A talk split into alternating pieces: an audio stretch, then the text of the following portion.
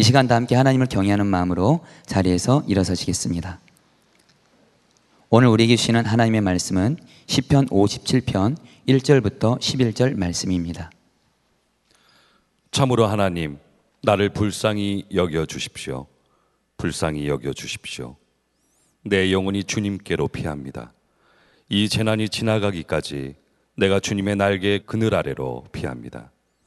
가장 높으신 하나님께 내가 부르짖습니다.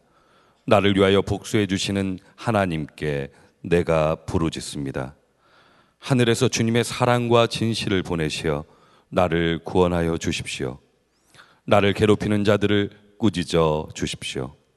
오 하나님, 주님의 사랑과 진실을 보내어 주십시오. 내가 사람을 잡아먹는 사자들 한가운데 누워 있어 보니 그들이 이는 창끝과 같고 하살촉과도 같고 그들의 혀는 날카로운 칼과도 같았습니다. 하나님, 하늘 높이 높임을 받으시고 주님의 영광을 온 땅 위에 떨치십시오. 그들은 내 목숨을 노리고 내 발 앞에 그물을 쳐놓아 내 기가 꺾였습니다. 그들이 내 앞에 함정을 파놓았지만 오히려 그들이 그 함정을 빠져들고 말았습니다. 하나님, 나는 내 마음을 정했습니다. 나는 내 마음을 확실히 정했습니다. 내가 가락에 맞추어 노래를 부르겠습니다. 내 영혼아 깨어나라. 검은 거야 수구마 깨어나라. 내가 새벽을 깨우련다. 주님, 내가 만민 가운데서 주님께 감사를 드리며 문나라 가운데서 노래를 불러 주님을 찬양하렵니다. 주님의 한결같은 그 사랑, 너무 높아서 하늘에 이르고 주님의 진실하심 구름에까지 닿습니다. 하나님, 주님은 하늘 높이 높임을 받으시고 주님의 영광 온 땅 위에 떨치십시오. 아멘. 하나님의 말씀입니다. 다 함께 자리에 앉겠습니다. 오늘 설교 제목을 보시고 아 새벽기도 나오라는 거구나 이렇게 눈치 빠른 분들은 벌써 짐작을 하셨을 텐데 아닙니다. 네. 아, 흔히들 우리 한국 교회 새벽기도가 아주 유명하니까 아, 이 시편 57편 8절 말씀 내가 새벽을 깨우리로다 하는 말씀이 아, 새벽기도 권면하는 말씀으로 유명한 구절이긴 합니다만 원래 이 구절의 뜻은 새벽기도 하라는 뜻은 아닙니다. 아, 다윗이 왜 내가 새벽을 깨우련다 이런 고백을 했는지를 오늘 한번 같이 살펴보면 좋겠습니다. 새벽 기도와 비교할 수 없이 아주 큰 은혜가 있습니다. 아, 사울 왕이 다윗을 잡으려고 군사 3천을 동원해서 전국을 이잡듯이 뒤지고 다윗이 있다는 소문만 들리면 그냥 득달같이 달려가서 어, 다윗을 찾았기 때문에 다윗이 도망갈 데가 없어졌어요. 아, 심지어는 적국인 블레셋까지도 도망가기도 했었지만 거기도 하나님의 인도하심이 아니었고 결국은 도망간 곳이 어디냐면 짐승들이 사는 굴이었어요. 아둘람에 있는 굴 속에 도망을 갑니다. 이 시편 57편은 다윗이 아, 아둘람 굴에서 쓴 시예요. 다윗의 심정이 얼마나 기가 막혔겠습니까? 그죠? 우리가 그냥 말로만 굴굴 하지만 거기는 짐승들이 사는 곳입니다. 실제로 4절에 보면 그때 다윗의 심정을 다윗이 이렇게 노래를 합니다. 내가 사람을 잡아먹는 사자들 한가운데 누워 있어 보니 그들의 이는 창끝과 같고 화살 촉과도 같고 그들의 혀는 날카로운 칼과도 같았습니다. 뭐 실제로 다윗이 사자들 속에 누워 있었다는 뜻은 아니겠죠. 네, 정말 그 굴은 그저 사자 같은 짐승들이 그냥 기거하는 그런 곳이었고 아, 온 사방에 사자가 둘러서 있는 것처럼 사람들이 자기들을 죽이려고 한다는 뜻입니다. 근데 이 굴이 또 다른 의미가 있는데 그것은 아, 사울이 이 아둘랑에 다윗을 수색하려고 삼천을 데리고 옵니다. 그리고 수색을 하다가 사울 왕이 용변을 보려고 굴 속에 들어갑니다. 그 말은 굴은 용변 보는 곳이라는 뜻이죠. 사람들의 이목이 에, 차단된 곳이니까. 그리고 거기서 용변을 보고 있는데 거기가 바로 다윗이 숨어 있는 굴이었어요. 뭐 사울왕은 꼼짝없이 죽은 거죠. 그러나 다윗이 사울왕을 살려주는 아, 기사가 있죠. 그러니까 이 굴은 용변 보는 곳이에요. 네. 그러니 다윗의 심정이 얼마나 비참했겠습니까? 짐승들이나 사는 곳, 그저 용변이나 보는 그런 곳에서 거기다가 거처를 정하고 살아야 되니 다윗의 심정이 얼마나 기가 막혔겠어요. 그러니 다윗의 마음에는 탄식이고 눈물이고 하나님 언제까지 제가 이러고 살아야 됩니까? 그럴만 하지요. 다윗이 그저 그런 탄식의 기도만 드렸습니다. 그 1절에서 3절까지 말씀입니다. 내 영혼이 주님께로 피합니다. 이 재난이 지나가기까지 내가 주님의 날개 그늘 아래 피합니다. 가장 높으신 하나님께 내가 부르짖습니다. 나를 위하여 복수해 주시는 하나님께 내가 부르짖습니다. 하늘에서 주님의 사랑과 진실을 보내시어 나를 구원하여 주십시오. 나를 괴롭히는 자들을 꾸짖어 주십시오. 다윗은 아무것도 할 게 없었어요. 정말 그랬어요. 도망갈 데도 없습니다. 다윗은 그저 하나님 앞에 눈물로 기도하고 하나님께 하소연하고 하나님 언제까지입니까? 그렇게 탄식하는 기도밖에는 할 수가 없었어요. 그런데 다윗이 그렇게 기도하다가 다윗의 마음속에 무언가가 이렇게 다 깨달아지는 것이 있었습니다. 그것은 내가 하나님을 믿으면서 이렇게 눈물로 탄식으로 기도만 하고 있어야 되나. 비록 자기가 지금 있는 곳이 짐승들이나 사는 굴 속에 와 있지만 다윗은 자기가 하나님 앞에 이렇게 눈물로 탄식하고 그리고 절망하고 낙심하는 것이 믿음에 합당하지 않다는 생각이 들었어요. 점점 점점 다윗의 마음속에 이건 아니다. 내가 이러고 있는 게 아니야. 나는 아무것도 할 수 없다고 생각했었지만 그게 아니구나. 내가 할 수 있는 게 있어. 이런 생각이 드는 겁니다. 무언가 할 수 있다는 생각이 들어요. 그래서 다윗이 그 생각을 결단합니다. 하나님, 네, 그렇게 할게요. 아, 그렇게 하면 되네, 진짜.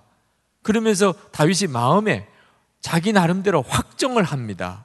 거기 7절 말씀입니다. 하나님, 나는 내 마음을 정했습니다. 나는 내 마음을 확실히 정했습니다. 뭔가 지금 다윗이 마음에 확실히 정한 게 있어요. 이렇게 해야 되겠다.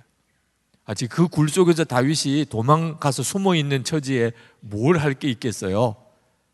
그게 뭐겠습니까? 노래하겠다는 거예요. 노래하겠. 노래할 수 있잖아 하는 거예요. 하나님은 살아계시잖아. 하나님은 나와 함께 계시잖아. 지금도 하나님은 분명히 나와 함께 계신 걸 믿어. 하나님은 만왕의 왕이시고 하나님은 능히 나를 건져내실 하나님이셔. 나는 그 하나님을 믿고 있어. 그러면 울고불고만 할 게 아니잖아. 여기서도 찬송할 수 있잖아. 그래서 그가 내가 가락에 맞추어 노래를 부르겠습니다. 울고 울고 불고 한탄하고 탄식할지 아니면 찬송하고 노래 부를지 그건 본인이 결단하기 나름이죠. 지금 형편은 탄식할 형편이에요. 절망할 처지입니다.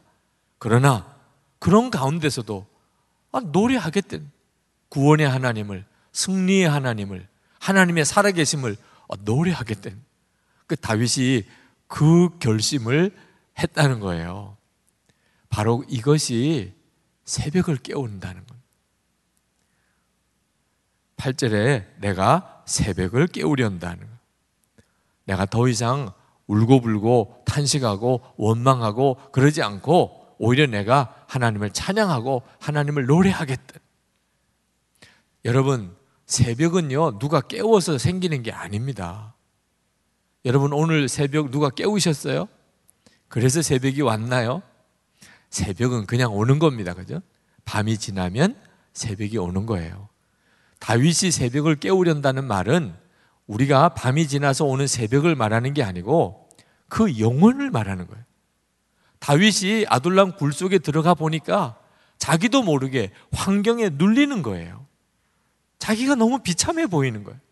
자기가 너무 불쌍해 보이는 거예요. 그런데 아니잖아. 나는 여전히 하나님이 함께 계시는 사람이잖아. 내가 왜 이렇게 두려워하고 슬퍼하고 탄식하지? 영혼이 다윗이 자기 영혼이 문제가 생긴 걸 깨달은 거예요. 그래서 8절에 내 영혼아 깨어나라 이렇게 말을 한 거예요. 다윗이 지금 새벽을 깨우겠다는 이야기는 영혼이 지금 어둠에 완전히 잠겨 버려 있는 겁니다. 깜깜한 한밤중이라는 거예요.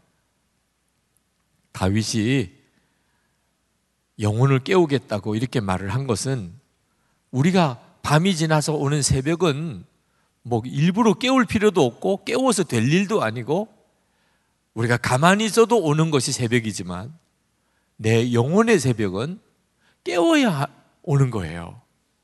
여러분 혹시 이 시간에 여러분들 중에 정말 영혼이 공고한 사람 너무 힘드니까 환경, 여건, 처지 진짜 다윗처럼 갈 데가 없이 아돌람 굴 속에 가서 노숙하는 처지에 그러니 그 영혼이 얼마나 공고하나요? 이런 상태에 있는 분들이 혹시 계십니까? 여러분 이것은요 때가 지나면 언젠가 밝은 새벽이 오는 게 아닙니다. 그 상태대로 한 주일도 가고 한 달도 가고 1년도 가고 평생도 가요. 완전히 어둠에 눌려서 불평 원망하고 탄식하고 슬퍼하고 그저 자기 하소연이나 들어달라 그러고 이 사람 붙잡고 내 사정 들어달라 저 사람 붙잡고 내 사정 들어달라 이러면서 한평생을 끝낼 수도 있다니까요.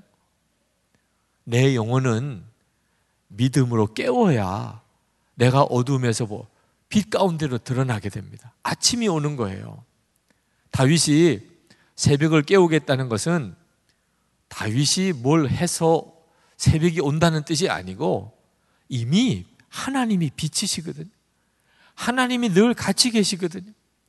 그러니까 눈을 들어 하나님을 바라보면 언제나 나는 새벽을 맞이한다는 슬픔과 근심과 탄식에 눌려 있을 필요가 없다는 뜻입니다. 다윗이 찬양을 시작을 합니다. 찬양이 점점점 뜨거워져요. 찬양을 시작만 하면 차장은 뜨거워지게 되어 있습니다. 그리고 감사가 터져 나와요.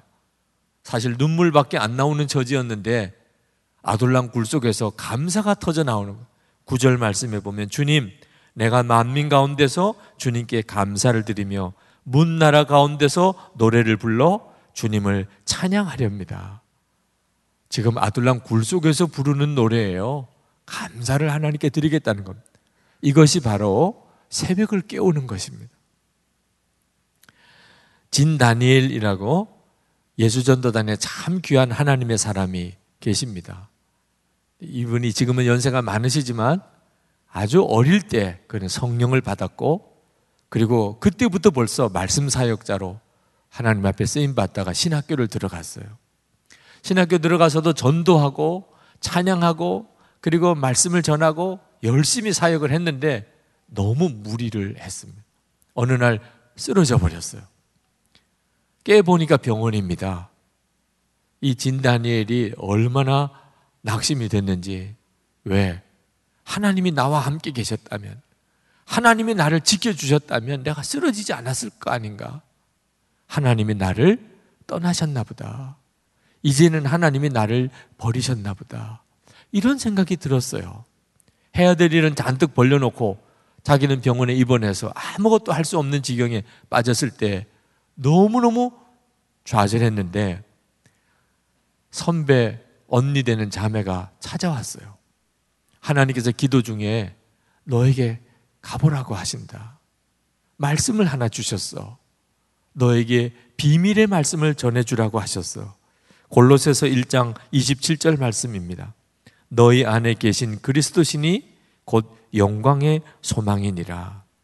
그러면서 이 진 다니엘의 손을 붙잡아 주면서 너 안에 계신 그리스도 그분이면 충분하잖아. 그러고는 갔어요. 이 진 다니엘이 혼자서 방에 누워서 그 자매가 들려준 말씀이 귀를 떠나질 않아요. 너 안에 계신 그리스도. 하나님이 나를 버리신 줄 알았어요. 하나님이 나에게서 완전히 떠나신 줄 알았다니까. 그런데 너의 안에 계신 그리스도라. 예수님이 지금 내 안에 계신가? 그래서 진 다니엘이 병상에 누워서 주님께 말을 겁니다. 기도긴 하지만 말을 거는 기도를 해요. 주님, 어디 계신가요? 그때 주님이 진 다니엘의 마음속에 분명하게 말씀을 주셨대요. 나는 너를 절대로 떠나지 않을 거야. 나는 너와 함께 있단다. 주님, 제가 지금 뭐가 잘못된 거지요? 너는 아무것도 잘못된 게 없어. 내가 너 안에 거하는 것 같이 너도 내 안에 거하기를 원할 뿐이야. 너는 내게 많은 것을 해주려고 하고 있지만, 그러나 내가 정말 원하는 것은 바로 진 너야. 너를 원하는 거야. 나와 함께 대화하고, 나를 사랑하고, 나와 함께 있는 것을 즐거워할 수는 없겠니? 주님, 제가 너무 많은 일을 벌려놨어요. 그 일들은 다 어떻게 해요? 일은 내버려 둬. 내가 할 수 없으니까. 그렇지만 나를 경배할 수는 있지 않니? 너가 그렇게 하면 내 안에서 그리고 너를 통해서 일은 내가 할 거야. 노력이 아니야. 믿음이야. 열심보다 순종이야. 내게 가까이 와. 내가 내 안에 거하고 내가 내 안에 거하고 있음을 믿어라. 그날 침상에서 병상에서 진 다니엘이 만났던 주님이에요. 그리고는 이 진 다니엘이 아무것도 할 수 없는 줄 알았는데 할 수 있는 게 있다는 걸 알았어요. 그게 찬양이었어요. 그래서 병상에 꼼짝없이 누워서 이 진 다니엘이 입을 열어서 찬양을 시작을 합니다. 주님을 찬양해요.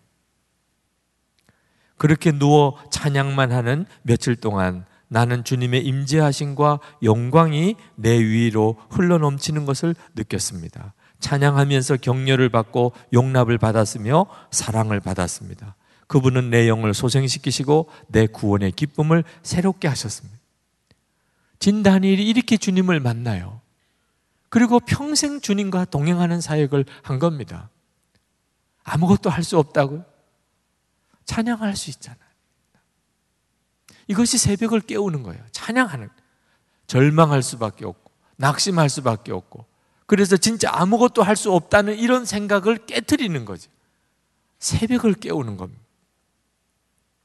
다윗이 새벽을 깨우겠다고 하는 이 열망은 오직 한 가지 소원 때문이었습니다. 그것은 하나님의 영광이 아니라는 거예요. 자기가 아둘람 굴 속에 있는 것이 하나님의 영광이 아닌 게 아니고 자기가 낙심해 있고 자기가 슬퍼하고 자기가 완전히 꺾어지고 울고 이건 하나님의 영광이 아니라는 겁니다. 하나님이 나와 같이 계신데 내가 비록 굴 속에 있지만 내가 얼마든지 하나님을 찬양할 수 있잖아. 5절 말씀에 보면 하나님 하늘 높이 높임을 받으시고 주님의 영광을 온 땅 위에 떨치십시오. 11절에 또 반복해서 나옵니다. 하나님 주님은 하늘 높이 높임을 받으시고 주님의 영광 온 땅 위에 떨치십시오. 이것이 다윗의 소원이에요. 다윗이 소원하는 것은 하나밖에 없었어요. 하나님의 영광을 드러내소서는. 다윗은 자기를 왕 되게 해달라는 것도 아니고, 어려움에서 자기를 풀어달라는 것만도 아니고, 자기를 건강하게 해달라는 것도 아니고, 자기 가족들이 편안하게 해달라는 것도 아니고, 다윗은 원하는 게 오직 하나예요. 이것이 하나님의 영광인가 지금 하나님의 영광이 드러나고 있는가 하는 거예요. 이렇게 다니다 보면 나라마다 다 신을 섬기는 신전들이 있습니다. 거기가 대부분 관광지지요. 가보면은 사람들이 다 가서 빌어요. 비는 형태는 제각각입니다. 소원을 쪽지에다 써가지고 거기다가 달아놓는 사람도 있고, 열쇠 고리에다가 달아놓는 사람도 있고, 동전을 던지는 사람도 있고, 향불을 붙여서 그냥 계속 절을 하는 사람도 있고, 기도의 형태는 달라도 기도하는 내용은 똑같아요. 다 자기 하는 일 잘 되게 해달라. 온 가족 다 건강하게 해달라. 편안하게 해달라. 비는 거는 다 똑같이 그걸 빌어요. 뭘 비셨나요? 뭘 기도하셨나요? 우리 가족 다 건강하게 해. 내 하는 일 잘 되게 해달라고. 그러니 이런 걸 종교라고 하는 겁니다. 종. 근데 다윗은 달랐어요. 다윗은 자기 가족들 건강하게 하고 자기 하는 일 잘 되게 해달라는 소원을 하나님께 드린 게 아닙니다. 다윗은 하나님의 영광이 드러나야 되지 않느냐. 하나님의 영광이 드러나기를 원한다. 여러분, 우리가 종교 생활을 하는 게 아니고 우리가 정말 하나님의 자녀라면 기도가 달라야 하는 겁니다. 절에 가서도 빌고 어디 가서도 비는 사람들이 다 하는 그 기도가 아니라는 거예요.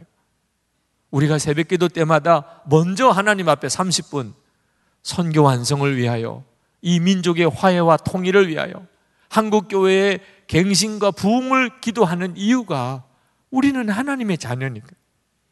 하나님을 믿으니까. 우리의 기도가 바뀌면 우리의 삶이 바뀌고 사명이 달라집니다. 이 다윗이 머물렀던 아돌람 굴을 실제로 가본 사람이 참 의아하다고 그러더라. 그 굴 입구가 아주 조그맣대요. 그러니까 다윗을 찾아내지 못한 거죠. 그런데 그 구 조그만 굴 입구를 들어가면 그 속에 굉장히 넓은 광장 같은 곳이 나온 한 100명 정도가 기거할 수 있는 큰 광장이 둘이 이렇게 연결되어져 있다는 거예요. 그런데 실제로 그 아돌람 굴에 살았던 사람은 400명이라고 성경은 말합니다. 400명이에요. 어떻게 이 굴에서 400명의 사람들이 살 수 있었을까? 물도 구하기 어렵고 먹을 것도 구하기도 어려운 그런 좁은 굴 속에 400명의 무리가 허 부딪혀 가면서 살았다. 그 사람들이 어떤 사람이냐면 다 좋은 사람들도 아니에요. 다윗에게 찾아왔던 사람들은 환란 당한 자, 빚진 자, 마음이 원통한 사람들이었다고 그랬습니다. 한 많은 사람들이에요. 이런 사람들이 한 400명이 200명 정도 살 수 있는 굴 속에서 집도 아니고 굴입니다. 거기서 부딪히고 살았다면 아마 다치고 싸우고 난리도 아니었고 나중에 결국은 산정 무리밖에 더 됐겠어요. 그런데 그 다윗의 무리들 400명의 무리가 다 다윗 왕국을 세우는 공신들이 됩니다. 다윗 왕궁의 1등 공신들이 돼요. 어떻게 사람들이 그 비류, 불황자와 같은 그 사람들이 굴 속에서 그렇게 모여 살던 그 사람들이 어떻게 그렇게 바뀔 수가 있지요? 다윗의 지도자였던 다윗의 믿음 때문에요. 다윗이 그 굴 속에서 처음에는 다윗도 얼마나 낙심하고 낙심하면 다 짜증스럽죠. 그런데 다윗이 하나님 앞에 눈물로 기도하더니 갑자기 다윗이 찬송을 하기 시작하는 그 굴 속에서 말이에요. 아니 미쳤나 싶은 정도로 거기서 노래를 부르는 거예요. 하나님을. 이 시편 57편 9절부터 11절 가지고 다윗이 마지막에 불렀던 찬양입니다. 그 찬양으로 찬양곡을 만들었어요. 유명한 찬양입니다. 우리 이 시간에 한번 불러보실까요? 내가 만민 중에 다윗이 굴 속에서 불렀던 찬양입니다.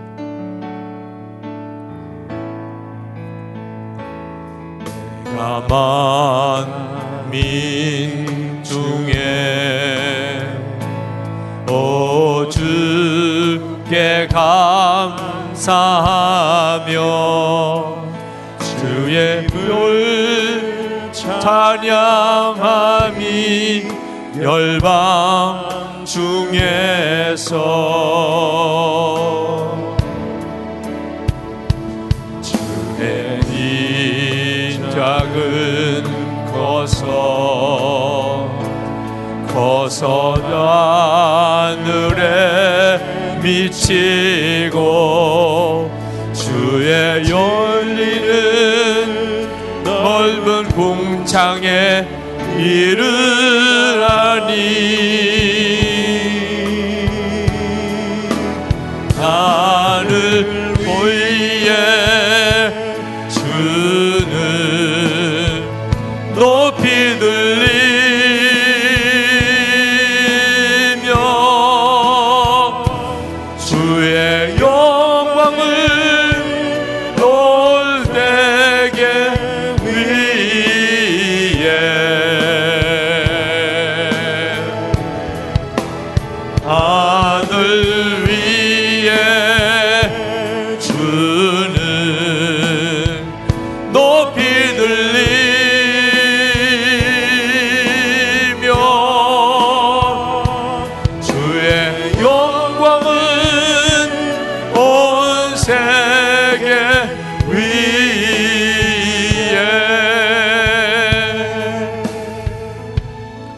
여러분 이 찬양이 그 굴 속에서 불러진 찬양이라고 믿어지십니까? 짐승들이 사는 그 굴 속에 200명 정도 살 수 있는 그 굴에 400명의 불황자들이 모인 것 같은 그런 성편에서 물도 없고 먹을 것도 없는 그런 처지에 거기서 다윗이 하나님께 이렇게 찬양을 부를 때 그때 다윗과 함께 했던 무리들이 그 찬양을 들으면서 무슨 느낌이었겠어요? 하나님은 살아계시구나. 탄식도 하고 짜증도 내고 화도 내고 그럴 만한 처지인데 다윗의 찬양을 들으면서 하나님의 영광을 올려드리고 높여드리는 그 다윗을 보면서 그들은 비록 자기가 있는 처지는 아둘람 굴 속에 있지만 하나님은 살아계셔. 하나님은 진짜 살아계시구나. 하나님이 우리와 같이 계시구나. 그들은 그들의 미래에 대한 희망을 보았어요. 우리는 결코 여기서 끝날 존재가 아니라. 그리고 그들은 같이 찬양을 부릅니다. 여러분, 하나님께서 그 아둘람 굴 속에서 다윗의 찬양을 들으시고 그와 함께 했던 무리들이 이 찬양을 부를 때 하나님의 마음은 어떻겠어요? 하나님의 마음은. 그러니 다윗이 이스라엘의 왕이 된 거죠. 하나님이 세우실 수밖에 없었잖아요. 성도들의 기도는요, 하나님을 감동시키는 역사가 있어야 하는. 우리의 기도는 그냥 쉽게 드려지는 기도가 아닙니다. 하나님은 우리의 기도를 정확하게 아십니다. 내가 도대체 뭘 구하는지를 주님이 아신단 말이에요. 아둘람 굴 속에서 드려진 하나님의 영광을 찬양하는 이 다윗의 찬양이 기적을 일으키는 거죠. 혹시 여러분 중에도 정말 힘들고 어려운 처지에 있는 분이 계십니까? 정말 답답하고 절망이라고 느껴지고 이제는 끝이라고 여겨지고 하나님 언제까지예요? 이 기도밖에 할게요. 사람 만나면 그저 내 억울한 이야기만 하고 싶고 이런 처지에 있는 분이 계십니까? 예수님은 여러분 마음에 계시고 하나님은 살아 계십니다. 지금 내, 내 처지, 내 마음, 내 말, 내 기도가 하나님의 영광을 드러내고 있는가? 여러분도 돌아봐야 돼요. 만약에 그게 아니라고 한다면 여러분이 진짜 새벽을 깨워야 합니다. 내가 새벽을 깨우리라. 하나님 제 마음이 정해졌습니다. 확정되었습니다. 나는 노래할 것입니다. 하나님 저 노래할 겁니다. 사람들은 다 나를 불쌍하게 생각, 다 나를 비참하게 본, 나도 그렇게 여겨지긴 합니다만. 그러나 하나님 나 노래할 거예요. 나 찬양할 거예요. 여러분, 우리 예수 믿는 성도들에게는요, 언제나 마음속에 엄청나고 큰 찬양이 있습니다. 여러분, 그걸 못 느끼십니까? 예수를 믿으시는 여러분, 여러분 마음속에, 여러분 마음속에도 엄청난 찬양이 있어요. 여러분이 이제 죽게 나, 죽고 난 다음에, 그 다음에 하나님께로 갈 때 생각을 해보세요. 여러분 죽고 나면 사람은 다 두 군데로 갈라집니다. 영원한 지옥으로 가는 사람이 대부분이고 그리고 하나님의 나라로 가는 구원받은 자들이 여러분들은 구원받은 자로 하나님의 나라로 하나님께로 향하여 가고 있어요. 예수님 때문에 예수님의 보혈의 능력으로 속주의 은혜로 여러분이 구원받았잖아요. 여러분이 그때 이 세상에 사는 동안에 돈 없었던 서러움, 건강 때문에 겪었던 고통, 사업의 실패 때문에 겪었던 좌절, 이런 것 때문에 마음이 가라앉을 사람이 있겠습니까? 천국 가는 길에 아마 이 세상에서는 그렇게 해보지 못했던 춤을 추면서 찬송하면서 큰 소리로 찬송하면서 여러분들은 하나님께로 갈 것입니다. 이 구원받은 영혼이 가지고 있는 찬송이 모든 성도들에게 다 있다니까요. 왜 그것을 죽고 난 다음에서나 부릅니까? 내가, 내가 내 영혼을 깨우면, 새벽을 깨우고 찬송을 시작하면, 모든 성도는 자기 마음속에 찬송이 있다는 걸 알게 됩니다. 희한한 일이죠. 내 처지는 너무 절망스럽고, 내 삶은 너무 비참한데, 내 속에는 찬송이 있는 거예요. 이것이 새벽을 깨우는 겁니다. 저희 교회는 1년에 한 번, 한 주간 장로님들이 새벽 기도를 인도하십니다. 평신도 주간입니다. 다섯 분의 장로님이 설교자로 택함을 받아서 설교를 하세요. 올해도 6월 첫째 주간에 장로님들이 설교를 하셨습니다. 그 중에 한 장로님이 올해 설교를 하셔야 됐는데 사업 때문에 굉장한 어려움을 겪으시는 분이세요. 그런데 그 장로님에게 주어진 본문이 시편 150편입니다. 하나님을 찬양하라는 거예요. 저는 그 장로님의 설교 준비하는 게 얼마나 어려워 하는 생각이 들었습니다. 왜 하필이면 이 장로님에게 이 본문이 주어졌을까? 그런데 저는 그 장로님의 설교를 듣고 얼마나 은혜를 받았는지 모릅니다. 그 장로님도 그 성경 본문을 읽고 6절 말씀에 시편 150편 6절 말씀에 하나님이 말씀을 주셨대요. 호흡이 있는 자마다 여호와를 찬양하여라. 하나님을 찬양하는 것은 좋을 때 하는 게 아니라는 거예요. 호흡이 있다면 숨 쉴 수만 있다면 하나님을 찬양하는 거구나. 그래서 장로님께서 사업이 너무 어렵고 삶이 너무 힘들지만 말씀에 순종해서 찬양을 했대요. 숨은 쉴 수 있으니까. 그런데 그 힘들고 어려운 형편 속에 얼마나 놀라운 은혜를 받으셨는지 어려움을 피하게 해달라고 하지 않고 믿음과 순종으로 찬양을 했더니 그 말할 수 없는 어려움 겪는 중에 이 세상에서 자신의 삶 속에 가장 행복한 때를 자기가 보내고 있다고 고백을 하셨어요. 마음은 너무 편안해졌고 주님께서 하나하나 자신의 삶을 이끌어 가는 걸 보고 계시다고 했습니다. 오히려 형편이 좋아지게 될 때 또 옛날처럼 돌아가지 않을까 걱정이 되기까지 한다 그랬습니다. 여러분, 찬송할 수 있는 사람은 어떤 사람입니까? 숨 쉴 수 있는 사람은 찬송하는.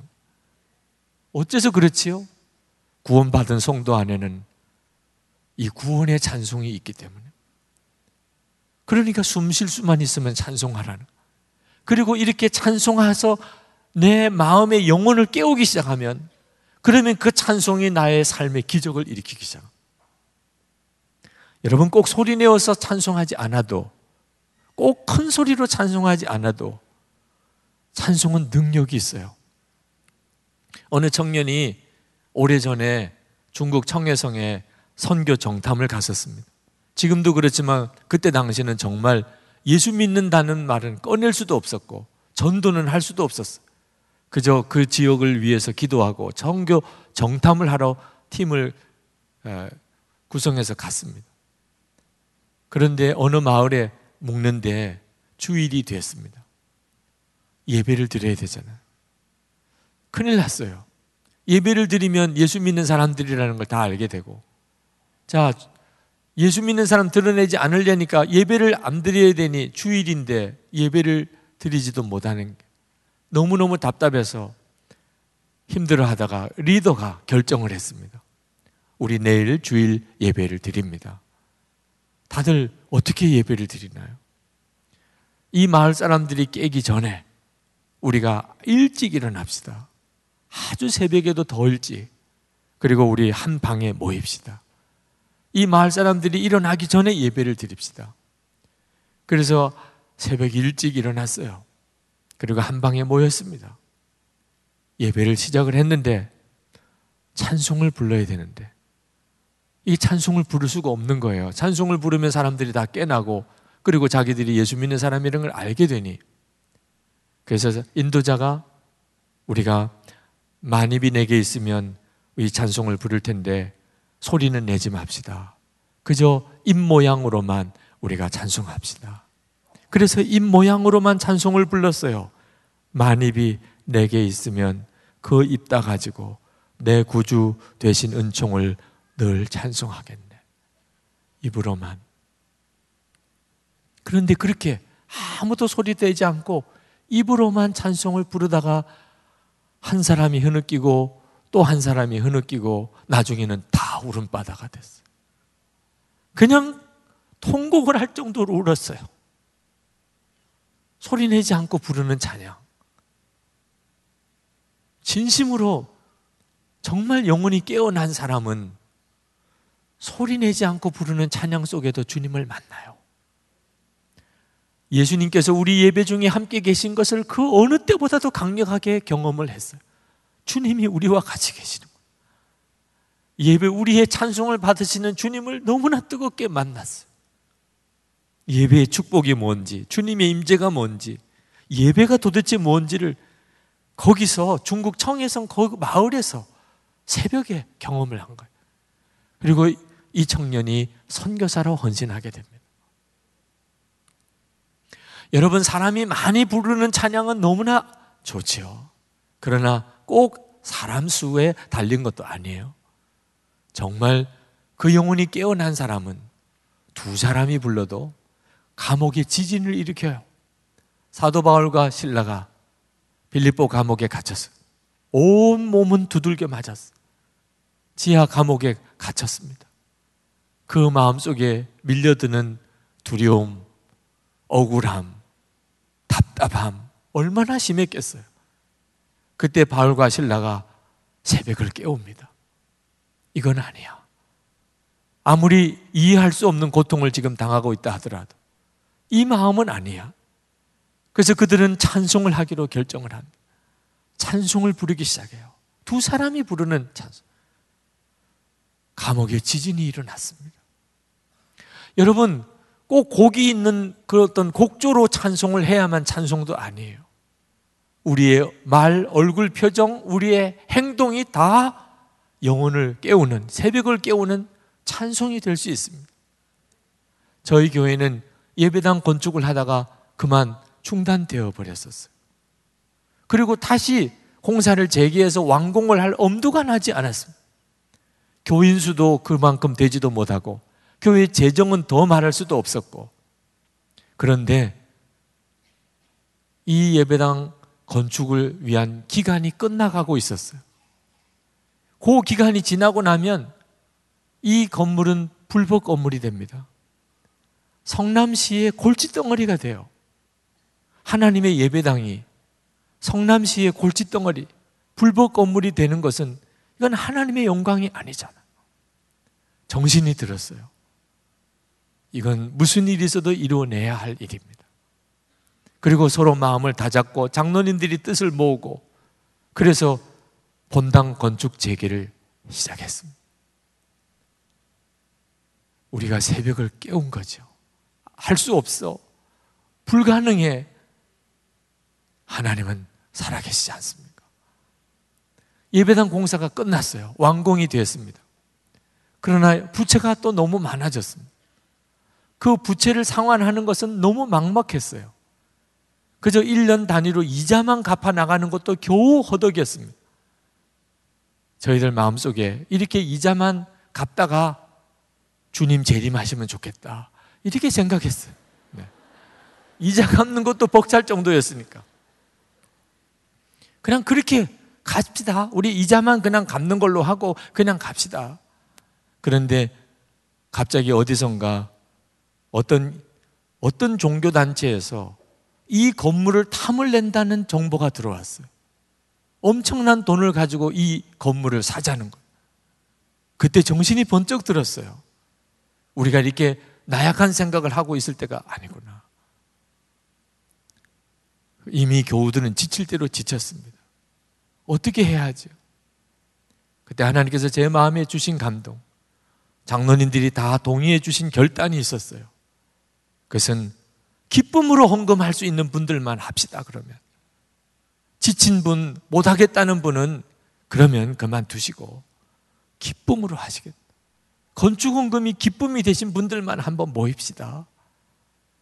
천 명이 모였어요. 그때부터 오히려 원금이 상환이 됐습니다. 여러분, 여러분의 저주와 형편 속에 자꾸 마음이 무너지는 사람이 있습니까? 안 돼. 끝이야. 이럴 수밖에 없잖아. 자꾸 넋두리 같이 하소연만 나오고. 하나님을 정말 믿으시고, 지금 주님이 마음에 계신 걸 믿으시고, 여러분의 영혼이 깨어나야 합니다. 내가 새벽을 깨우리라.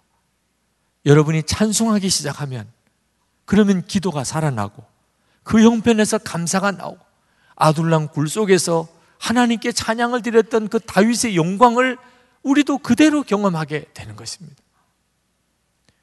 이제 우리가 한번 같이 찬송하고 기도했으면 좋겠습니다. 아돌람 굴 속에서 다윗이 그렇게 하나님을 찬송했던 그 찬송을 우리도 한번 같이 불러봅시다. 그리고 기도합니다. 우리 다 일어나셔서 내가 만민 중에 그 찬송을 같이 부르시겠습니다.